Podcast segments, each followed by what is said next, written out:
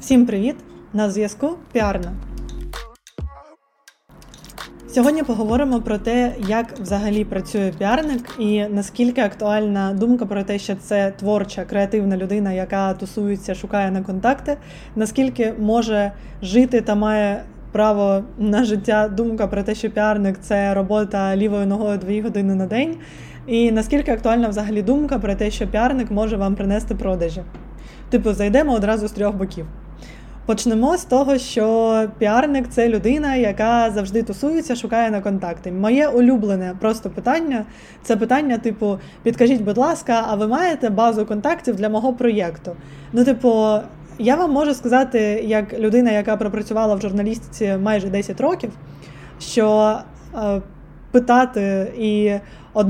Писати постійно одній людині стосовно різних проєктів, це не дуже класний підхід, тому що якщо ви, наприклад, маєте типу базу контактів, які її називають, вона це кайф, вона кайфова, але життя воно не стоїть на місці. Приходять до редакції нові люди. Старі люди звільняються. Приходять нові інфлюєнсери, старі інфлюєнсери втрачають актуальність, потрапляють до скандалів, відбувається купа речей. Тому краще за все кожного разу, незважаючи на той факт, маєте ви базу контактів, чи ви її не маєте, переглядати всі ваші контакти і формувати листи окремо під кожен проєкт. Зрозуміло, що я, наприклад, маю бази контактів під різні ніші.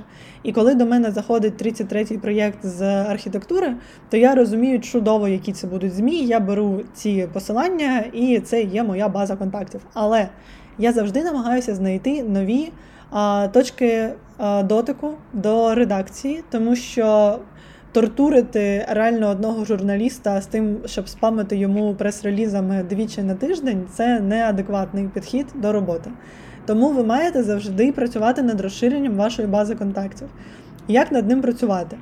Якщо раніше піарник сприймався таким чином, що ти типу, приходиш на тусовку, з усіма знайомишся, спілкуєшся, встановлюєш довірні відносини, то зараз це так не працює, тому що зараз все працює в діджиталі, і насамперед вас оцінюють за якістю вашої роботи.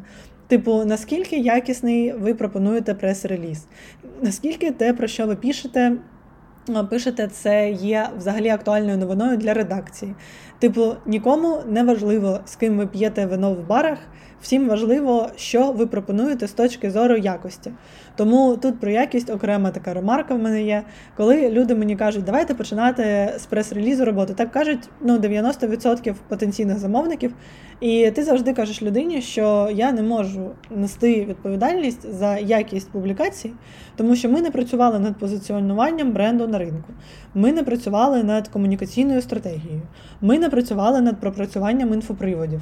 Так, в нас є нова колекція. Якщо вона кайфова, ти пишеш прес-реліз, є публікації. Це взагалі не питання. Це клас, це супер. Якщо людина створює колекцію на album, запускає її у світ і думає про те, що зараз, типу, всі, починаючи від W Magazine і завершуючи вогами усіх країн, почнуть про це писати, це не так працює. Типу, якщо ви почитаєте, просто присвятите один день, тому щоб почитати ЗМІ, ви зрозумієте, що ЗМІ пишуть про щось корисне, щось, що має а, якусь мету, якусь користь для суспільства з точки зору розвитку культури, розвитку індустрії, типу розвитку фешн-індустрії. Якщо ви випустили нову колекцію футболок з принтами, це не рівень публікації у вогах, якщо ви не маєте великого відомого бренду, який вже до цього робив щось, щоб змінити кардинально фешн-індустрію або розвивати її. Зрозуміло, що якщо там Юля Паскаль зробить футболку, це буде кайф, і про це можна написати. Але вона, наприклад, не спамить до ЗМІ прес-релізами про нові власні колекції, тому що вона дуже дуже охайно спостерігає за цією комунікацією.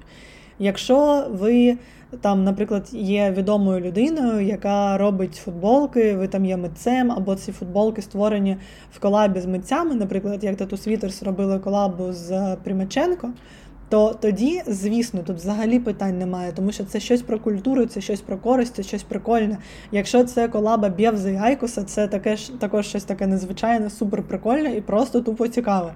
А якщо це футболки з закликами Stop War, типу, або там футболки для благодійної колаби 10 гривень на донат, то це щось, що Цього вже досить, досить, досить багато в дискурсі, і про це краще комунікувати в соціальних мережах. Тому тут важливо розуміти, що піарник може мати безліч контактів, але якщо людям не цікаво, їм не цікаво. І піарник, який не працював над створенням колекції і її велью, він не може нести відповідальність за те, чи напишуть про неї ЗМІ. І це просто адекватна думка.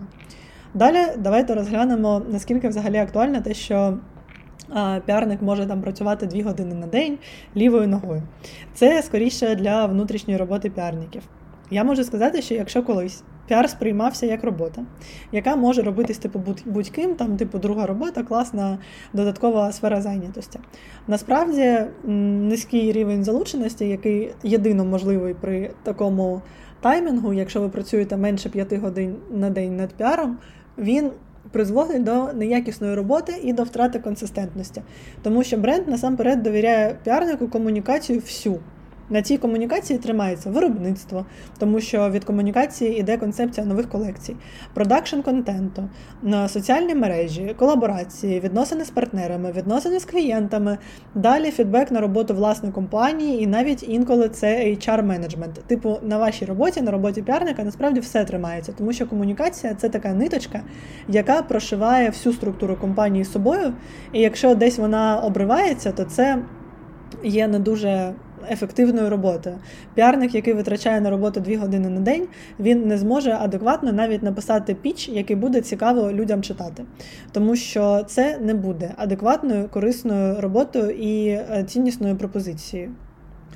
А далі, що я хочу сказати, це те, наскільки взагалі адекватно звинувачувати піарника у відсутності продажів, і наскільки взагалі цікаво, що піарник не впливає на продажі. Коли бізнес звертається до піарника і думає, що ця людина зараз напише там клієнтам, напише партнерам і все. Зробимо одну колабу, два прес-релізи, і продажі підуть. І ви завтра просинатиметься просто на подушці з грошей. Такого не буде. Е, я маю зауважити, що робота з піарником це робота вдовго, тому що робота з будь-якою комунікацією вона приносить власні плоди як мінімум на третій-четвертий місяць співпраці, такі об'єктивні. Перші ви будете бачити вже на другий, але вони можуть результувати у продажі, можуть і ні.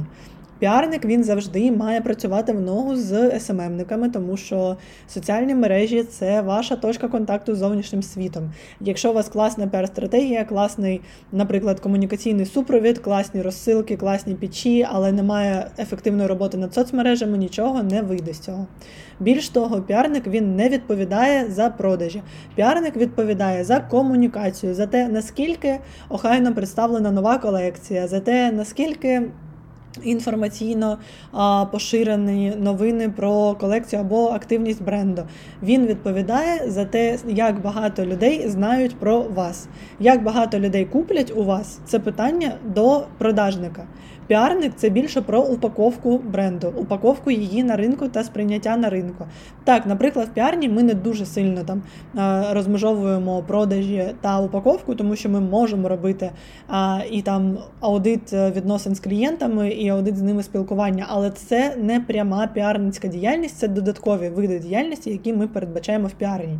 Типу, ми можемо це робити, ми можемо це не робити. Це не входить до стартер-паку, це завжди обговорюється окремо з клієнтами. і це не є такою, типу, прям щоб е, головною активністю піарника в його житті. Я також маю сказати, що завжди, коли піарник працює у власній сфері, він хоче нести користь. І він дуже багато завжди каже бізнесу про користь. А Бізнес може його розуміти, може його не розуміти, але зараз, коли світ перенасичений інформацією, ви в бізнесі маєте думати насамперед про те, яку цінність ви несете суспільству. Локальному, яке з вами дуже близьке, там ваші клієнти, а, наприклад, люди, які за вами стежать, нетворку, ваші професійні середовищі професійному та колегам, а суспільству загалом на рівні міста або країни. тому що без думок про це жоден піарник не зможе вам принести ані продажі, ані впізнаваність. Бо якщо ви робите щось ординарне, щось це стандартне, і ви не піклуєтеся про інноваційність, УТП та якість, тут жоден піарник не допоможе. Але він допоможе сформувати це і вигадати, якщо ви дасте йому волю. Ось така цікава вона робота піарника. Ось такий у нас зранку за за всіма фронтами коментарний такий подкаст. Я вам бажаю продуктивної роботи і почуємося вже наступного тижня. Бувайте!